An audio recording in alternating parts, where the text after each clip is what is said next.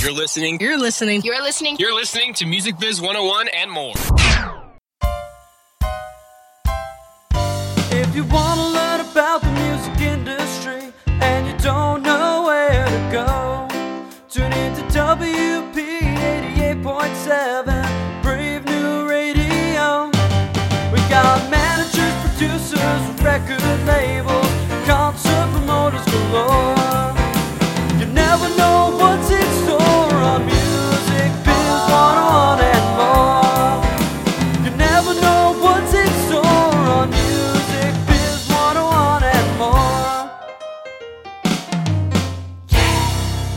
Wednesday at 8 p.m.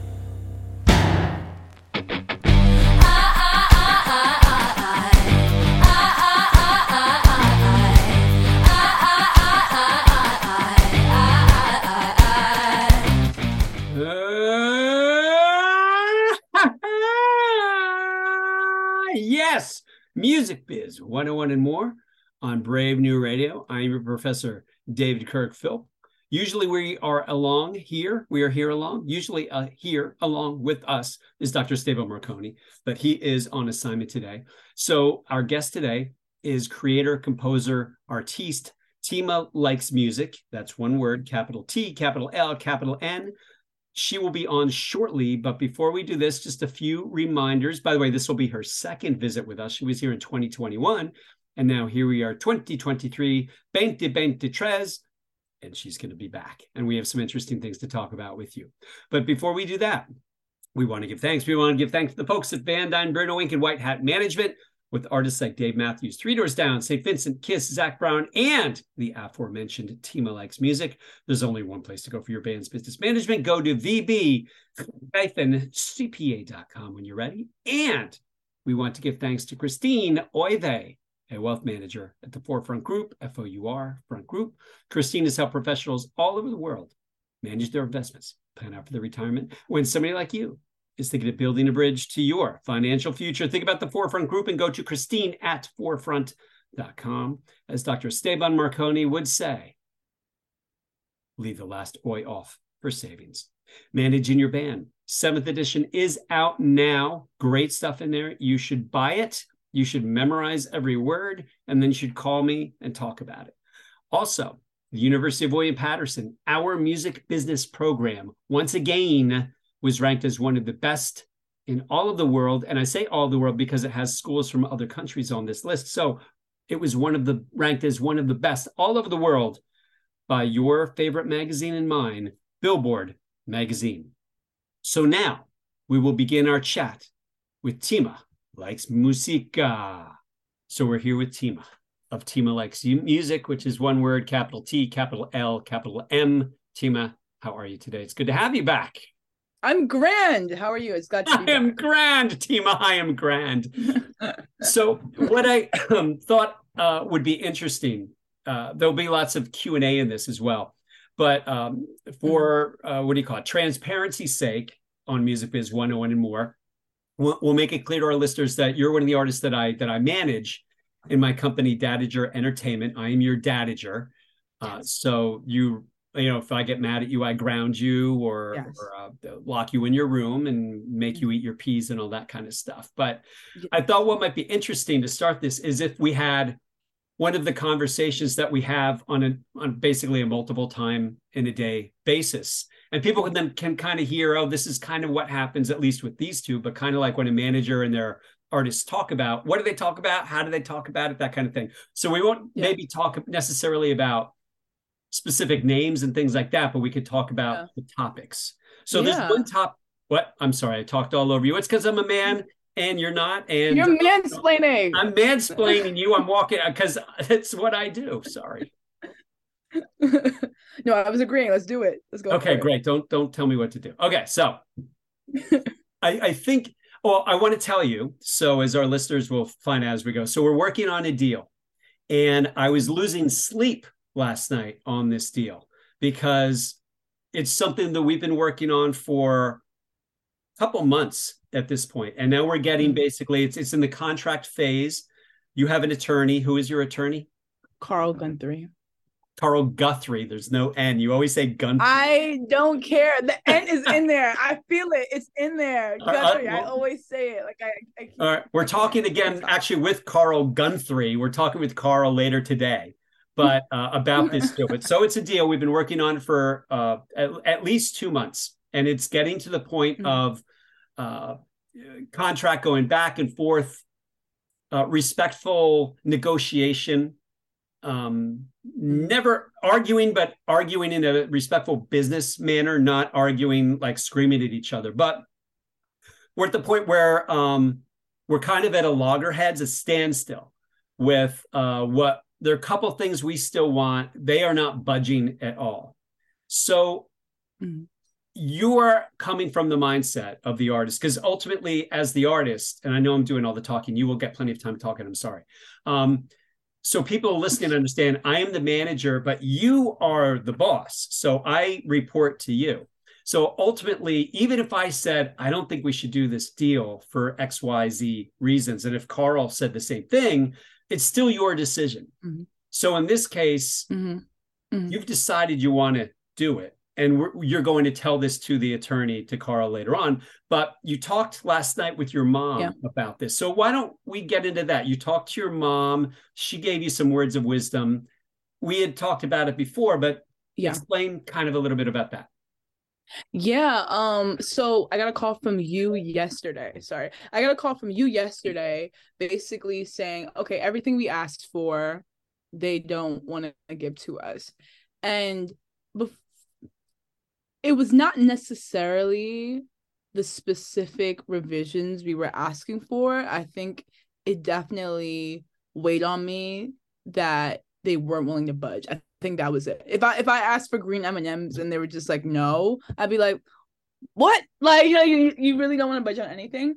And I think for me, sometimes that is a level of concern because that shows the dynamic of the relationship. A lot of the negotiation, you're just negotiating just just just to negotiate and just to feel out what will be our dynamic. Are we able to work towards something together, or is it going to be a situation where you're not willing to budge or this and the third. And I think for me, that gave me pause. Walking into this initial deal, we already knew, and I know already knew that this wasn't going to be like a life changing, super like the like the deal. You know what I mean? And this was going to be a working deal, meaning this was a stepping stone to get to the next level. Um, but for me, it was I think it was slightly like just like more personal, more more ego because mostly every deal that we've gone into we've gone into it with a lot of leverage it's been a lot of um you know social media stuff and branding and certain music stuff and live things like for example when i got the residency we had a little bit more um leverage to be like we want her on all the shows. You know what I mean? Whereas if I've never done a live show before, I wouldn't have any like um leverage. Or when you have a brand deal and it's like, well, she has these many followers or she has this much engagement. So this is what we want instead. There we had leverage. I think this particular deal is a new field I'm getting into. So this is the first time we're walking to it with absolutely no leverage. And but I think I didn't realize that because every single prior situation I have had it. So it's new to come into a negotiation process where you're the one kind of like where the other party is kind of slightly more at their benefit. And it's like that was a new experience and kind of like a, a gut punch of like, oh, okay, like I'm kind of the the worker here. So I spoke to my mom, and even though my mom doesn't really know anything about the music business, she does work with like contracting and just dealing with people and negotiating. And her priority was do you have an out? How long are the terms? You know what I mean? And also going into it with your eyes wide open. And she basically told me that if you're going to do this, it sounds like you're going to have to squeeze all you can out of it so that your goal is, the ending of the term, meaning what will you walk away with at the end? You know what I mean? And not be like, okay, I'm gonna. A lot of people sign things, and it's like, okay, now I've made it. And it's like, no, it's like now you're thinking towards the end. You have to think, what am I gonna get and walk away with at the end of the terms, and also walk in there I'm gonna say this another way. Of course, squeezing everything out of it in the sense of this deal would enable me to be in certain spaces that I wouldn't be able to get in on my own. And I think my mom very much told me that they will introduce you to these spaces, but now it's up to you to make sure you make a good enough impression where at the end of the term, you will be able to get in those spaces on your own and by your own merit and just by your your skills and your talent. So I think that what why I was like, okay, you know what? Let's just do it. let's just go for it. It's a short-term deal. And let me just like work my ass off while I can and just do it. Yeah. And that's part of a greater uh, vision we have for the year of 2023. We're mm-hmm. calling it our, our investment year in that we're mm-hmm. doing a number of things which may not necessarily earn us money at the moment, but mm-hmm. at times we have the money to spend on certain things which are at that point in time we're losing money, but in the mm-hmm. bigger picture, they're getting us where we want to go for 2024 and you know longer term uh, for you. And this is one of those things that becomes mm-hmm. an investment you know so if you invest in something the idea is if, uh, how can i get maximize the return and there's only so much exactly. that's in your control within this particular deal but you're talking about some other things that are part of it uh, to go onto the fringes of the deal and then build that out as well which you do have more control over so take full advantage of every opportunity coming your way don't be lazy get creative. And this is for me too. This isn't just for you you know? Yeah. Um it's it's a we yeah. you know how do we uh if we're in a room introduced to one person how do we meet five people in the room? It's that kind of exactly. Exactly. I've learned it's always weird when you have to invest in yourself or I think of myself as the business because if I think of myself as myself, it like I get tainted with certain things. But I think of investing in the business is every single time I've kind of had to uncomfortably invest in something, I've always gotten it back tenfold. It's like it's it's like clockwork. It's crazy. The moment I like took all my money and I bought a bunch of new gear, I went viral like two months later. Cause then you, then you have all this new stuff and you have to like get it done. The moment I like it was uncomfortable uncomfortable purchase, um, like paying my band every single time and losing money on shows. But then that led me to Wasserman. And then on top of that, I like uh the moment I like spent a bunch of money um on graphic design tools and editing tools, I was like, oh, like I don't want to do this. But then I got my money back because then we don't have to pay for a graphic designer anymore. We don't have to pay for an editor anymore. Um, and then also like, you know, make a little money on the side um doing that. So whenever I have that feeling of like, ugh, I'm just like, okay, it almost forces you to work harder because now you know it's an investment and you have to have like an ROI. It's almost like you're desperate for it. So I'll be fine. Yeah. Like, for example, it was a couple of years ago, you paid somebody to do a logo for yourself. And you've since, uh, they've been redone. You and Emily, uh, another member of our team, uh, recently mm-hmm. redid our logo and uh, didn't need to go outside and pay exorbitant amounts of money for that because mm-hmm. we could do it in house. You taught yourself Photoshop. So mm-hmm. on your uh, two singles ago, you have a song called "Gotta Call You" featuring the vocalist Amanda Baris, and the artwork for that single is something that you put together on your own through Photoshop. Mm-hmm. Exactly, and and you realize how much I was talking to myself the other day. I said, "Self, like I think this was like these were the best investments. And um naturally when you start like making a little bit of creative money especially in like the entertainment scene like there's a little bit of pressure to kind of flex with it and buy like unnecessary things. And luckily like i'm a nerd for you know create creativity and creative technology.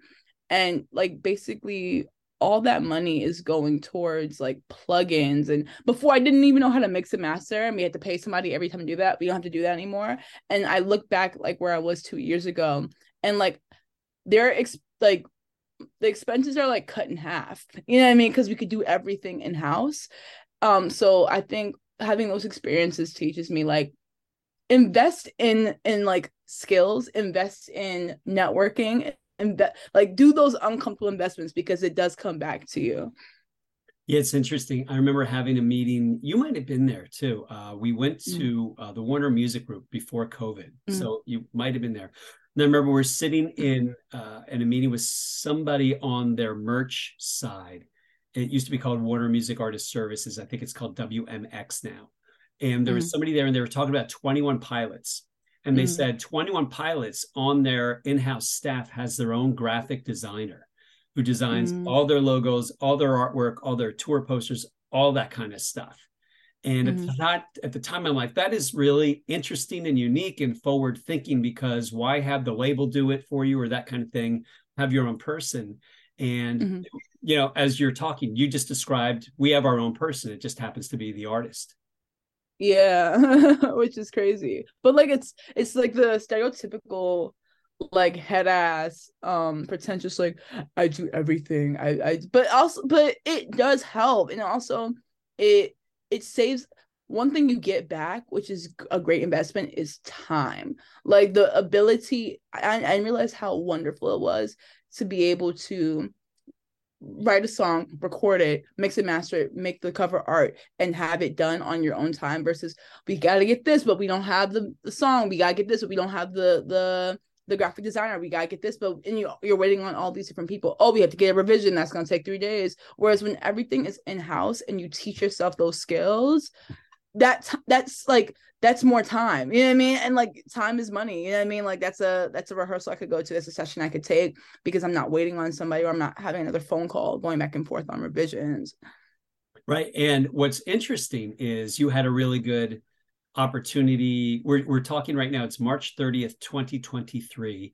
And it's Mm. been, has it been a month or just over a month now since you quit your day job and you're doing this full time? Yeah. Yeah, which is like insane. It it's very it's little moments where you realize you did the right thing. Cause I remember the first like day I did it, I was like, oh no. It was like the, the day you wake up when you're like a full-time artist and you're kind of like, what am I doing right now? And I remember as you know with social media things go up and down right? You you get it's like there's no way around it right? One day you're blowing up one day it's it's low. And that was one day where it was like everything like i got shut up man. It was so bad. And i was like did i do the right thing? Like what's going on? And literally i believe like a week after that it was like call after call. It's like everyone knew. It was and i got call after call. I didn't have to seek people out. But now with all the stuff we have going on miraculously I would have had to quit anyway because like I wouldn't have the time for all this. You know what I mean? Like I'm just as busy, like my days are just as full. So it's it's you know when you're doing the right thing. Yeah. Yeah, that that's really Yeah. cool. So let's take a step back because then we can sort of make an announcement which has been made overall when we talk about our investment year. So what, one Yeah. thing we talked about is you mentioned this residency. Tell us where the residency is and when you do it, and then we can get a little bit deeper into that. Yes, it's at Rockwood Music Hall. It's with Fulton Street Music Group, amazing sync licensing group. And it's every Thursday of the month at Rockwood Music Hall. It used to be stage one, but now it's stage two because it's really fun. So they want to spread the love. Yes, we've outgrown stage one. So, uh, Fulton Street Music Group is uh, the company who we have uh, an agreement to deal with, basically, that we signed a year and a half or maybe two years ago, um, Mhm. where you do some work with them, some production work, some demo work. Uh, they Mhm. uh, contract with brands, and through them, you did you scored part of a documentary last Mhm. year for Ralph Lauren. It's not Ralph Lauren, it's Ralph Lauren. So you have to pronounce it correctly, or you get in trouble Yes. and um, so they've given you some really cool opportunities. And one thing they did is they put together this uh, residency the first Thursday of every month at the Rockwood Music Hall in the Village in New York City. And so your set looks like it's every uh, every time at 10 p.m. East Coast time. Mhm. And so we did it January, then we did it February. Oh, tell us what happened February when you jumped off the stage. Oh my god, that was beautiful. I jumped off the stage and I tore my ACL.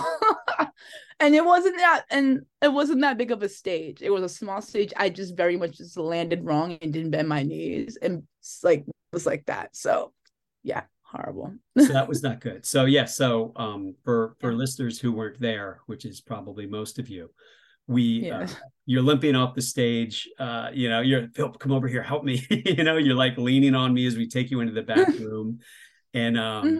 it was pretty funny. Um, so I mean, it was funny to watch, but not. Well, it was funny for everybody, but you. Oh. No, it was funny. Like in the Yeah. moment. You're the one with the pain. It was. I was like, oh yeah. So we're going to the bartender. I remember talking to the bartender, do you have any ice? And he's putting all the oh, I forget what he he put the ice in a napkin or something. We're trying to put uh this big It's like a Bunch of- bowl. yeah, ice cubes uh in a napkin and get that on your knee and all that kind of stuff. So so anyway, so you got the tour, you tear the ACL. Meanwhile, we have a show. It's the first Thursday of every month, like you said. So first Thursday in March, we're like, uh, do we want to pay the band again? Because again, the the residency starts where it's a it's a free room, so we're playing for tips, and I'm just going around with a tip bucket with your name and picture on it. Mhm. And um, you were thinking maybe we we just I don't I just MC it because you MC the night too. Maybe you're thinking maybe I just MC I don't do it with the band, and they were like, you know what? Let's just do it. Let's just pay for the band because we Mhm. lose four to five hundred dollars. When we talk about that's the investment part. We lose four to five hundred dollars every show. Mhm. Let's just do it. Mm. Um, so you did it, and you paid the band, had the full band up, doing a killer set. Uh, two thirds of the way through, I'm walking around with the tip bucket, and I bump into a woman who says, "What is her name?" And I point to the picture and I say, "It's Tima likes music. It's one word. Tima likes music." You see, so she could spell it. And we had a, uh, a QR code so people could Venmo you. People are reaching over, putting in money. It was really cool. It's always Yeah. that's fun for me because all these people are like touching me, and I'm getting um, I'm getting molested because they want to give us money. So. two days later, I get an email, and it turned out to be from that woman. And you can take it from there. Who was she? What happened? Yes, she was. So I was sitting here and I was, I was low key, I was on the phone with like certain uh businesses because I was like, I was really nervous about the whole being full time, and I was just like entertaining the thought of taking some like part-time social media jobs. And then i remember you texted me and you're like call me right now. And i was just like i can't like i'm talking to the, these this business. I might have to get a like a real job. And then you're like right now. I'm like thinking this can't be bad news. Because if it's bad news he would just say hey just give me a call. Just a little something something to talk to. But i'm like this might be good news. And mind you i was like this might be really really good news. Because I one thing I'll just say from a manager standpoint, you never really get excited about anything. Even if you are, you don't let it show because you let me do that and you like kind of let you kind of like are like, okay, cool. And then you're kind of thinking back your head, how is this bad? How can this badly affect us? Because if everyone gets excited, then like you're just willing to take everything. Whereas like you let me get excited, you're like, okay, cool, we'll look into it. So I'm like, if you're like sending me this, it's probably really good. So then whenever you called and you're like, I have an email, I'm gonna read it to you.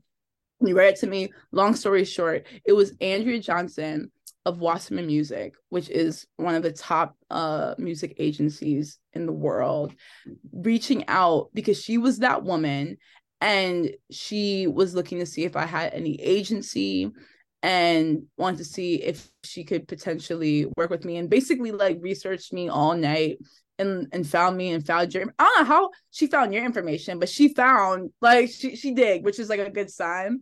And yeah, and you guys had a, a Zoom meeting, right? You you called me after that Zoom meeting. You said this went really really well, um, because sometimes with initial meetings, it's like okay, we'll be in touch. But this was like someone that was excited, and then we went out to lunch, and then we shook hands, and then I had an agent, which was like amazing. And just to bring it full circle, I was I tore my ACL, which prevented me from going to Bali in March. If I went to Bali in March, I wouldn't be able to take that meeting. So I'm like, ev- everything is con everything is connected. You know what I mean? Like I believe that. So long story short, now we have agency, which we had been talking about for months. Like we weren't desperate for it, but we're like, okay, that's kind of the next stage. We kind of like the next person we need is an agent, and everything we wanted to do was like, oh, let's do this show. Oh, okay, this would be great with an agent. So then th- for this to come about was okay.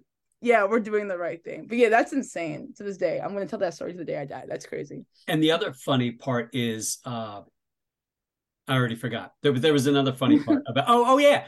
Um, the week we had, like the day before we had our meeting, uh, you were supposed to have the surgery on your knee, and the surgery got Mhm. canceled. So therefore, we were Mhm. able to have that lunch with her because your surgery Exactly. got canceled. So um, just a, all these the stars aligned. Uh, somebody wrote to me because for a lot of uh, artists, a lot of managers, um, a big goal is to get an agent who will do Mm-hmm.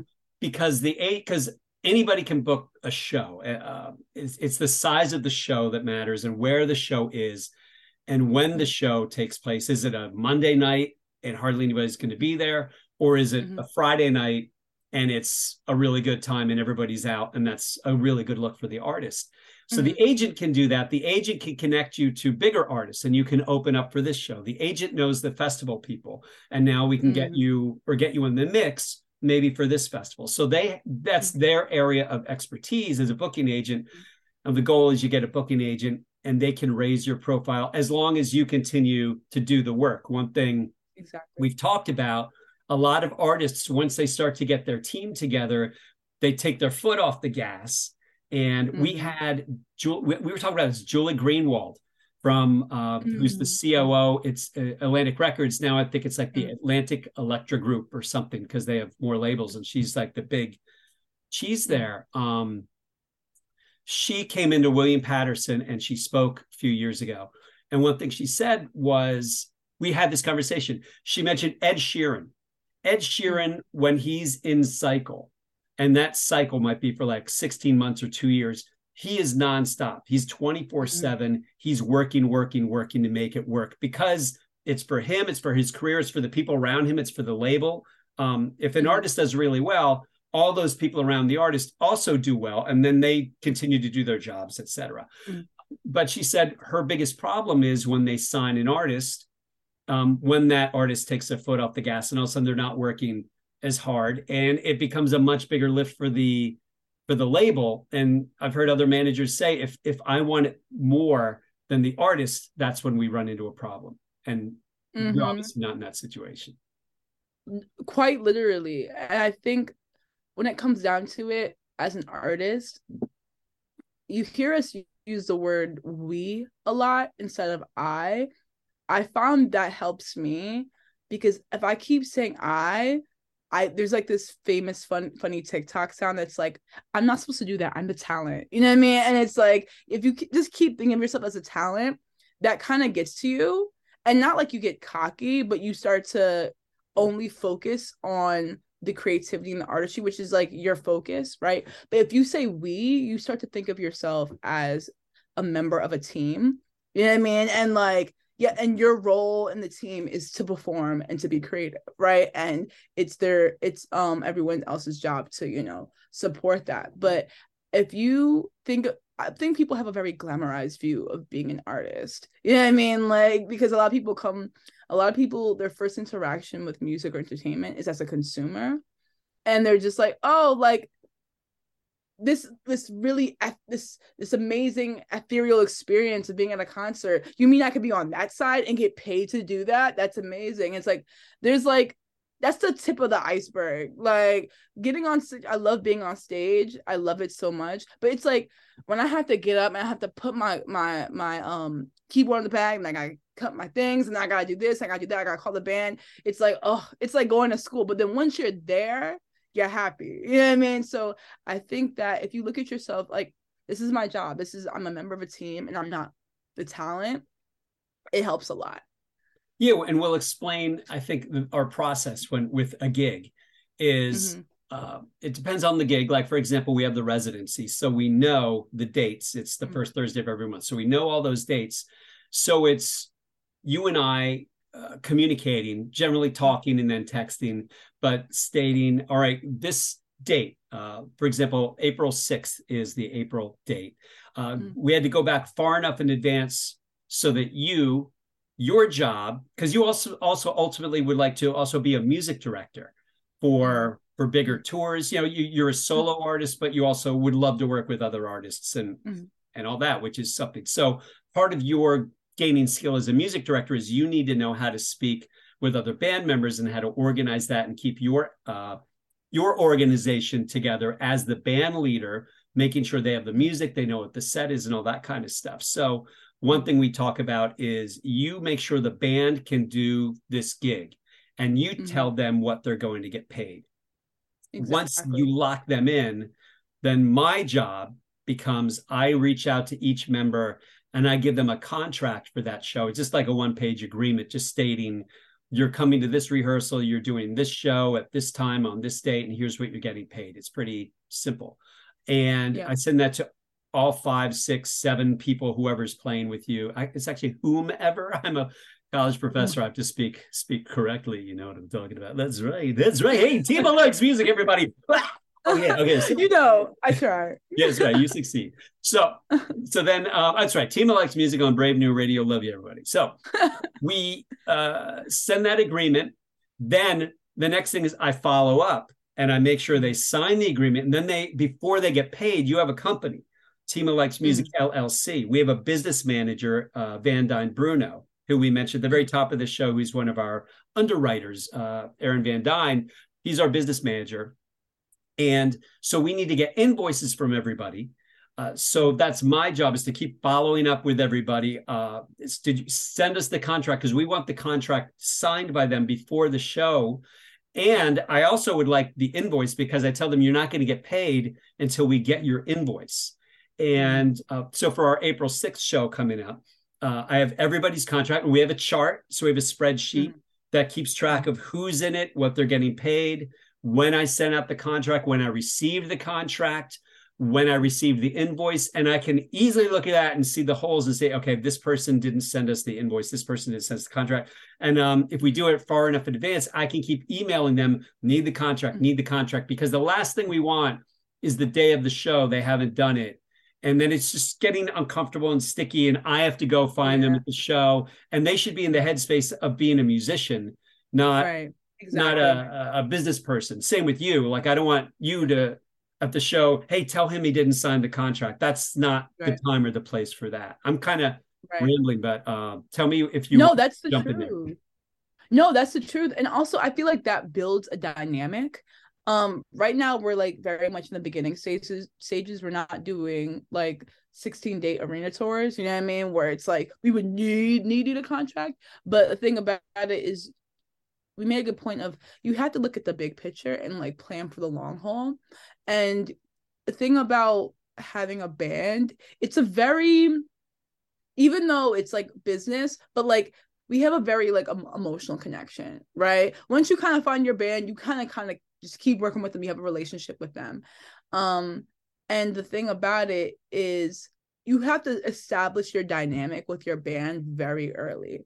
You know what I mean? So that when when you when things blow up or things get to the next step, right? You're not enforcing all these new dynamics and you're like, wait, like what's going on? You know what I mean? Like, whereas like if you're always allowing people to be late or you're always or you're being like you know finicky and like sending contracts for some things or things for another or you're not you're just not on it there's going to be a time where you're going to need them to be on it and then it's they're not going to be because that's not the dynamic that you have you know what i mean so i'm like really blessed that like i found my people and we have our dyna- dynamic the same way that I know I'm gonna get a contract and an invoice from them, and they're they're gonna show up and they're gonna have the music together and they're gonna be ready. They also, I think this also comes from me as like being a musician who's played in several bands. Is they know this is gonna be kind of a easy gig, meaning they'll get a Google Calendar invite, they'll get all the information, they'll know where they need to be, when they need to be there, they'll get paid immediately, and because there's nothing worse than like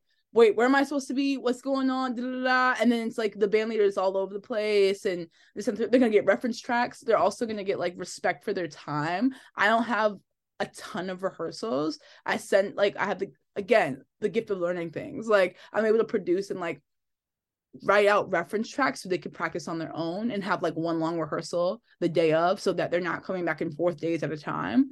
And I, I have the trustworthiness we have to trust that they're going to practice and they're going to show up knowing the music you know what i mean so i think being starting very early and not be like oh we'll we'll cross that bridge when we get to it like no have your dynamic so now they know now it's a part of our dynamic that they respond immediately when I have a show. They're like, okay, cool. And they have in their calendar. I, I don't have to hit them up the day of like, hey, reminder, like they show up because they just know. So I think that we have a good system. It's always nice when you figure out your your your system. Yeah, that's helpful. It's almost like I, I'm not treating them like dogs. It sounds like that, but like training them. This is how we do it, so that exactly.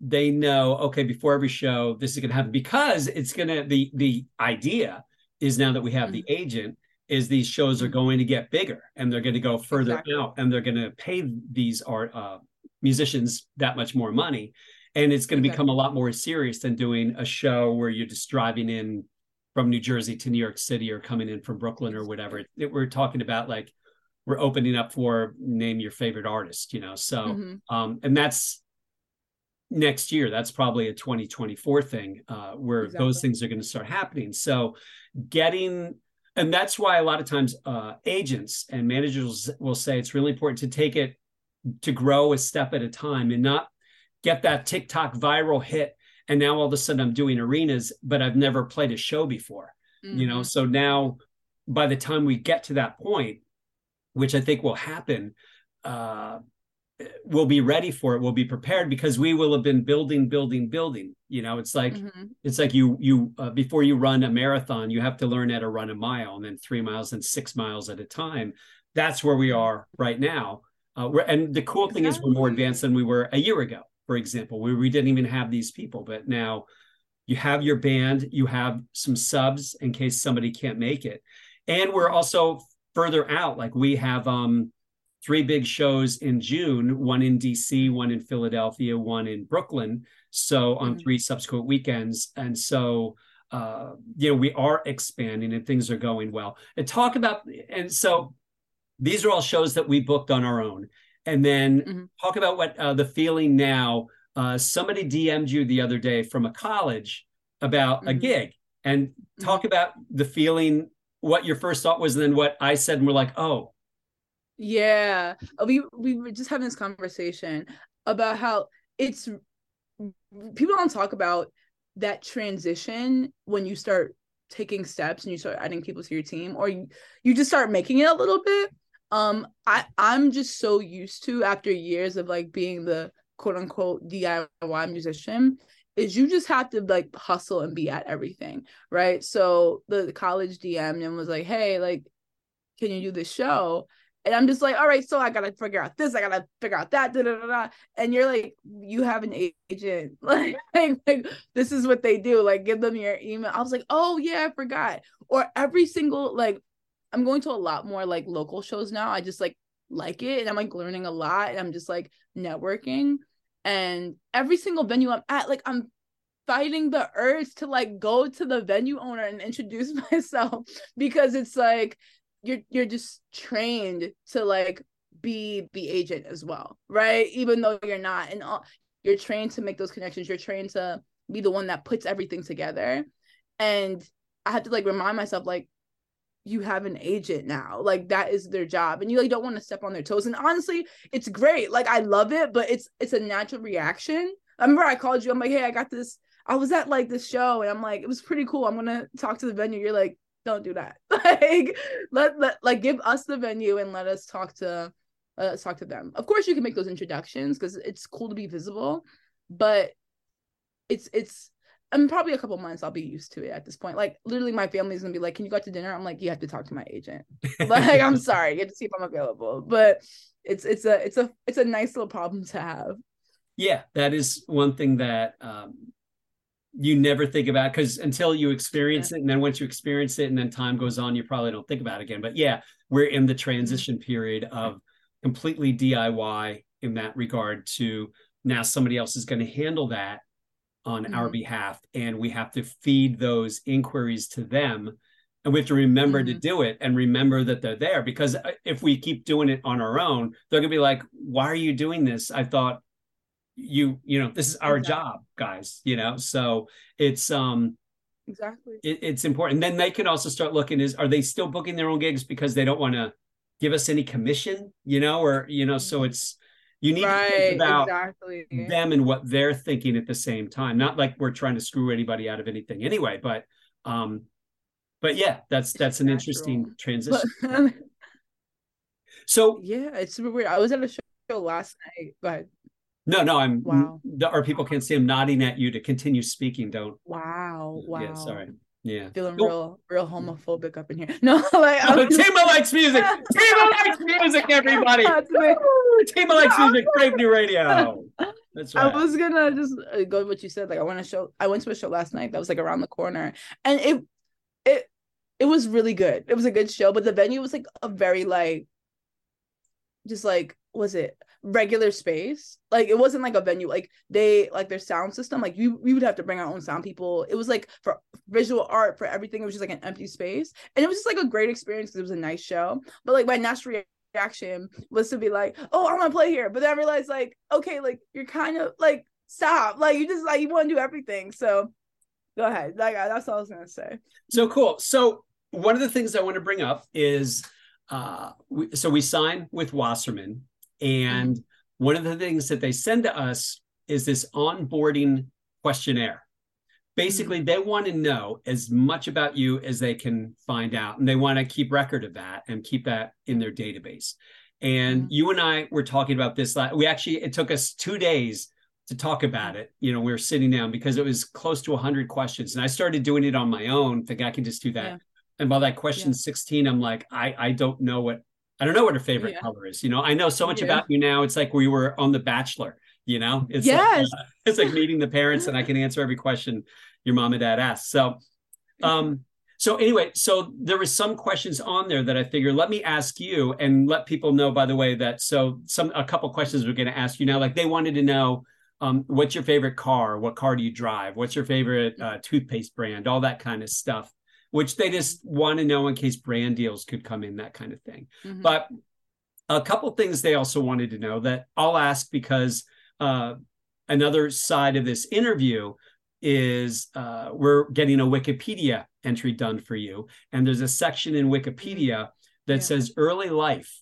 And the person doing the Wikipedia said, We don't have Mm. anything out there with your early life. So this podcast will partially serve as Mhm. The reference material for Wikipedia for the early life part. So I'm going to ask you some questions, which Wasserman asked anyway. So this is our Wasserman onboarding. Tima likes music. Brave New Radio, Music Biz. One one more. I'm your professor, David Kirk. Philp, good night. Oh no, sorry, we're just starting. So, where were you born, and when were you born? Where you were born? I was born in Elizabeth, New Jersey, August 29th, 1996. Okay, Lizzie, Lizzie, New Jersey. My Lizzie. social security number is That's right. That's right. And uh, okay, so you were born in Elizabeth, New Jersey, but what town did you grow up in? I grew up in Linden. so Linden, New right Jersey. next door. Right. Linden, okay. New Jersey. Uh, you, Mhm. your parents, you grew up. Uh, your parents are still married, correct? Yes, That's right. Uh, they what- are. What, do they do for? uh, together how many years? I don't know. Go ahead. Sorry. know, I It's- remember- Sorry, go ahead. Oh my god. ah! I'm- so sorry. It's so so embarrassing. we, we'll we're, we'll never make it to prom together. Okay, so um, what do your parents? what have your parents, or what do they do for a living now? Your mom and dad. Oh, yeah, they've had, had, like my dad's always been uh, a carpenter. He's always been in construction like all my life. So at first he was like a union guy, but then he like started his own business because he's like me and he just likes to be chaotic. And then my mom, weirdly, she like from my early life, she um was really big in like the college world. She was like the associate director of admissions for Kean University for like years. And like I see like your daughters and I'm like, I remember when we were in college and like you go pick them up. I'm like, that was me. I was always the kid on campus because my mom was like, and she was also an adjunct professor at Kean too. So I was just like, the when I got when I got into like the college world, like my mom knew everything, and she was just like, okay, it's fine. You do this, you do the and third. But then eventually she like joined my dad because she also has a business degree, so they like run the business together. So it's all cute. It's beautiful. Okay. Um, you mentioned your dad is from the Ivory Coast. Co- is. Tell our listeners where the Ivory Coast is and how your dad made it from there to Elizabeth and Linden, New Jersey, the Garden State. That's a great question. Well, it's Ivory Coast, or you call it Cote d'Ivoire, is what they call it. It's on West Africa. It's by Ghana and Mali. Um, he was born there, grew up there, and I think he came to America for school. Eventually, he landed in like Cali to like live with his brother, And then I think eventually he just ran ran out of money for school and just like was being chaotic and just like went all over the country and wound up in New York in like the early 90s and then was like a cab immigrant cab driver and then he picked up this woman and then they got together and they had me and that was it my mom and that was that. And your mom gave birth in the back of the cab she correct? gave birth in the back right. of the cab. That's why i'm such a great driver. And your dad yeah your dad was the one who uh, cut the umbilical cord with exactly. his teeth. He delivered me. Yeah that's really cool. So that's great. Okay. And then um you had a musical upbringing right? You you were taking piano lessons as a young lassie? Yes i was. I started piano lessons at like five years old. Um it was just uh, it was like like pee wee like baseball was like something to do on saturdays and it was just one of the rare cases where it stuck. And i had lessons for years and i think there was a period of time in my early teens where i stopped for about two or three years which was great because that's i was still playing but i stopped reading and i just taught myself to play by ear.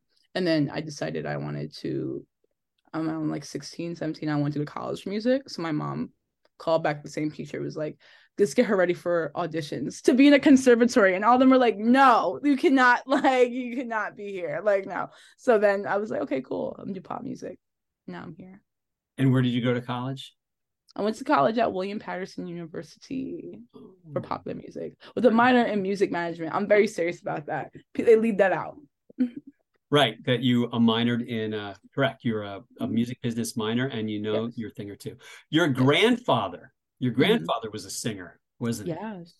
He his name was anderson gilchrist. He was a member of the emblems e-m-b-l-e-m-s and they were a doo-wop group that was birthed out of the marines it was him and like a bunch of marine buddies and they pulled together a doo-wop group they were signed to Leo Records, and they kept the whole Marine theme, so they would like wear their uniforms and like um perform. I think they even like I'm gonna claim it. I think they opened up for Dionne Warwick. I know they like met her. She was like in the scene. She was like, like the way we have a scene now where Rockwood before she was Dionne Warwick, like in the 50s, she was like in Jersey and New York and like in the scene. But yeah, cool guy.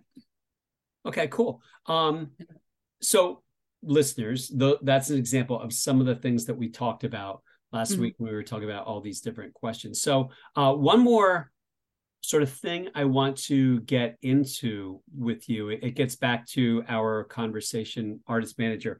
So, mm-hmm. um, basically, uh, just our listeners will be hearing this. I'm going to have a conversation with you. It's it's like real. So, um, that college. Can you hear me? Okay. Mm-hmm. Okay. Um, for those of you not watching, oh, you just froze, but you're good. You're good. Okay. Um, I freeze up when I'm with you. You make me nervous. Um, yes, you're so special. So, uh, so this college, therefore, that you would that it DM'd you, you mm-hmm. connected them to Andrea Johnson, our agent mm-hmm. at Wasserman. So, uh, uh, Andrea also has an assistant named Rory R O R Y. Rory, I can't say the word Stanley, and so mm-hmm. Rory was in touch with the college on your behalf. And they came mm-hmm. back and they said it's a free gig. They don't want to pay, but they'll give you lunch and they will give you uh, an interview on the college radio station. So then the question becomes back to that whole investment thing for the year.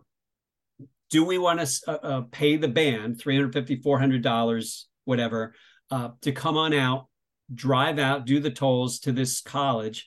uh, which will take so probably would take 45 minutes to an hour because you have to go over a couple bridges and all that to get to this college uh, to do it. Um, is it worth spending the money? And so we had that question. One thing I thought was, can they tie it into a, a pay a bigger paying gig in the mm-hmm. fall semester? Which mm-hmm. they said, uh, our agent said, well, we'll look into that. But I know colleges and they can't speak for future semesters because there's no budgeting yet. They're right. not there yet. So, um, so Andrea got back because we were waiting for Andrea. You know, what is her opinion on this? Um, she said we should go back and just see if we can make it a break even proposition. Can they find somewhere just enough money to cover the band so you don't lose money? Um, then she said otherwise mm-hmm. probably doesn't make sense. So I'm telling you that Yeah. Um, asking you, are you cool with that concept? And I'll go back to Andrea, and she and Rory can go back and see if they can squeeze anything out of this college just to make it a break even thing. You're cool with that? Yeah, I agree. No, I'm cool with that. I I feel like again, like I'm not in the stage where I'm like I gotta make money. Like I'm like I'm I'm at the stage right now. Like if I could at least get my band paid, that's that's all I care about. Um, but sometimes you like there are gigs where you kind of have to like dish out a little bit. But when it comes down to investing yourself, you also have to be wise, right? So this college isn't really like a big college. I didn't even know they existed. Like if it was like Howard or like Montclair State or like Rutgers, I'd be like, all right, like let's let's dish out the money for it. You know what I mean? Because this is a well-known college. It has a a following. It had like you're going to get a crowd, and it also like speaks to your your audience, right? You know what I mean? Um, so yeah, I agree. Like, not no shade to this college, but like it doesn't make sense right now, and it wouldn't. I don't really see the return on investment with this one. Right. Okay, that's good. And Mhm. ultimately, the idea with the agent is uh, any freebie that comes in, it's basically a no because we don't do those anymore, unless it's like a really major. Unless it's like a yeah, yeah, like, it was a- like or- Afro punk. Like, I'd be like, all right, bet. But yeah, like, or a or if it fundraiser or was something like that. Yeah. exactly, exactly, Exactly. Okay. Um, as we wind this up, I can see that I've covered pretty much everything. Let me just uh, ask you just one sort of final overarching question, and then we'll we'll be done. It's kind of of the Tima Likes Music brand. Uh, we haven't talked about sort of it's Mhm. not an offshoot, but when you play live, there's something else you're doing. Another thing that we started when you're playing live, where we actually had a sold out show in February. Um, the R&B shows, and we haven't Mhm. brought that up at all. And maybe we should bring that up uh, and tell people sort of what the strategy is with that and how that ties into Tima Likes Music, the brand, and the band. Yeah, a hundred percent. So, um, long story short, I, um, I started taking like these kind of like one-off gigs where I'd play keyboard with DJs. Um, again, it's good to have different skills, right? And also, you know, it's pretty cool. There was one gig which um was at a venue that I'm ironically going to be hosting a show at tonight. Um, that didn't have the equipment to handle a keyboard, which is crazy. You know what I mean? And any musician could feel the pain of like going somewhere and bringing your stuff and you just can't play. And I just like got back home and I was like, I hate my life. I don't want this ever again. But then it dawned on me. I was talking to myself. I said, self, I've seen the way this works. I've seen the branding of it. I've seen how these DJs will promote it three days beforehand and it will people will show up. You know, I mean? with like one flyer, people it will pack out. And I'm like, we can do this. Like with band shows, it's like pulling teeth because of course people like to see bands that they already know. People don't really go to see bands they don't know. Right. But people will go out to a party by themselves if they like the, the music. Right. So I'm like, let's do that. But like let's only do the music that I like, which is like 90s R&B. We pulled that together. We did it. I told y'all, y'all found the venue, which was like I was really happy about. And it like sold out two weeks beforehand. And I was like, damn. And even then, literally like days leading up to it, the day of, I was getting blown up constant. My whole phone was like, Can I get a ticket? Can I get a ticket? I'm like, I've told y'all it's gone.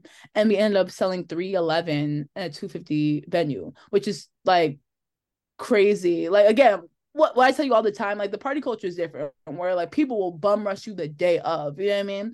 But um, yeah, so that was really cool. So we're like, all right, this is great, but like let's see what the purpose of this is. Cause like you could have something that makes money and like does well, but you also have to make sure it's with your brand, right?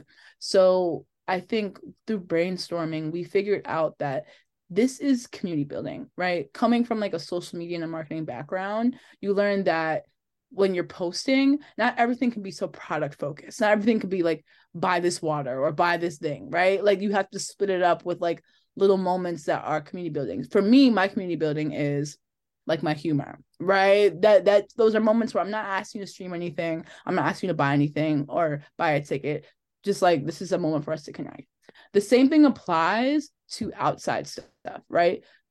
Certain things you have to have community building outside of your product, right? So like, yeah, everyone's doing a band show. Everyone's like doing the look at me show, right? But like it's not a lot of people are having moments where you get to like directly interact with your audience within the theme that you are, right? My audience lo- like loves nostalgic black music, right? So I'm like, if we just get everybody in a room and you get to hang out with him and listen to this nostalgic black music, that's someone that feels more connected to you. Thus, that's someone that's gonna buy a ticket to a show the next time. You know what I mean? Um, making sure like it's centered me as like the facilitator of this space, right? Um, which I'm really, really happy about because like now it's a little bit easier to like connect with people. I've gotten a lot more engagement on social media. You know what I mean? Like it's one thing to have people follow you, but to have people like respond to your stories and be like, I was at I was at the party. Oh, you have a show. Bam. You know I mean? It's like it's like, oh, okay, cool. Um, how we're evolving it again, being a Virgo that likes to learn how to do everything. I'm like learning how to DJ, which is like, I'm not gonna say it's easy, but like if you have a music background, like it's pretty dope. You know what I mean? Like you get like it's an easy transition. But making it so that I can kind of like DJ. I don't have to hire somebody to DJ all the time. You know what I mean? Or I have that option to go back and forth.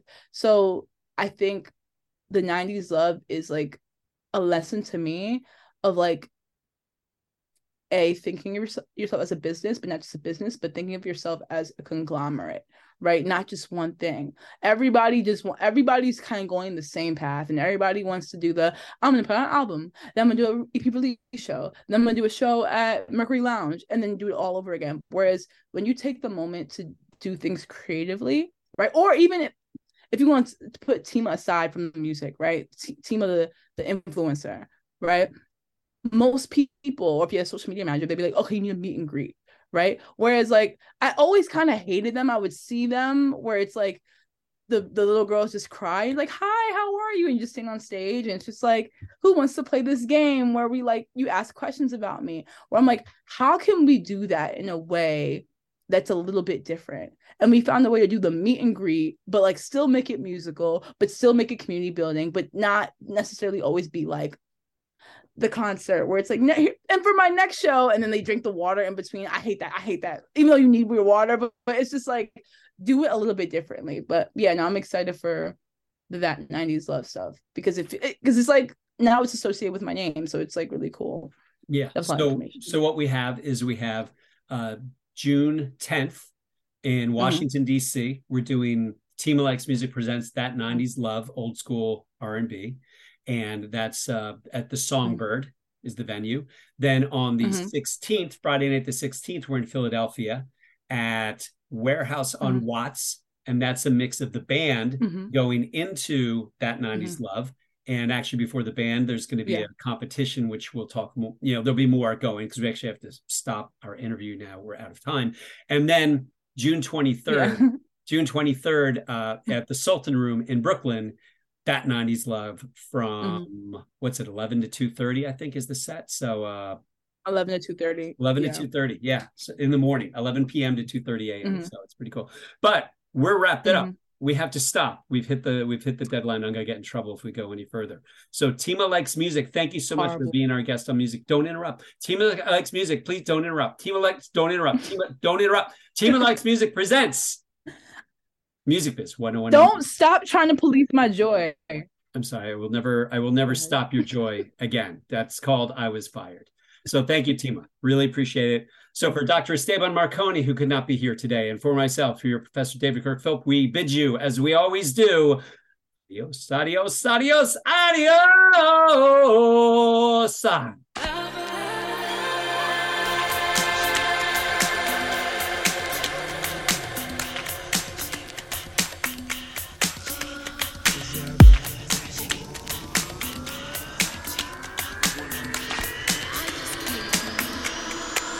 Wanna be your level in every sexy kind of way.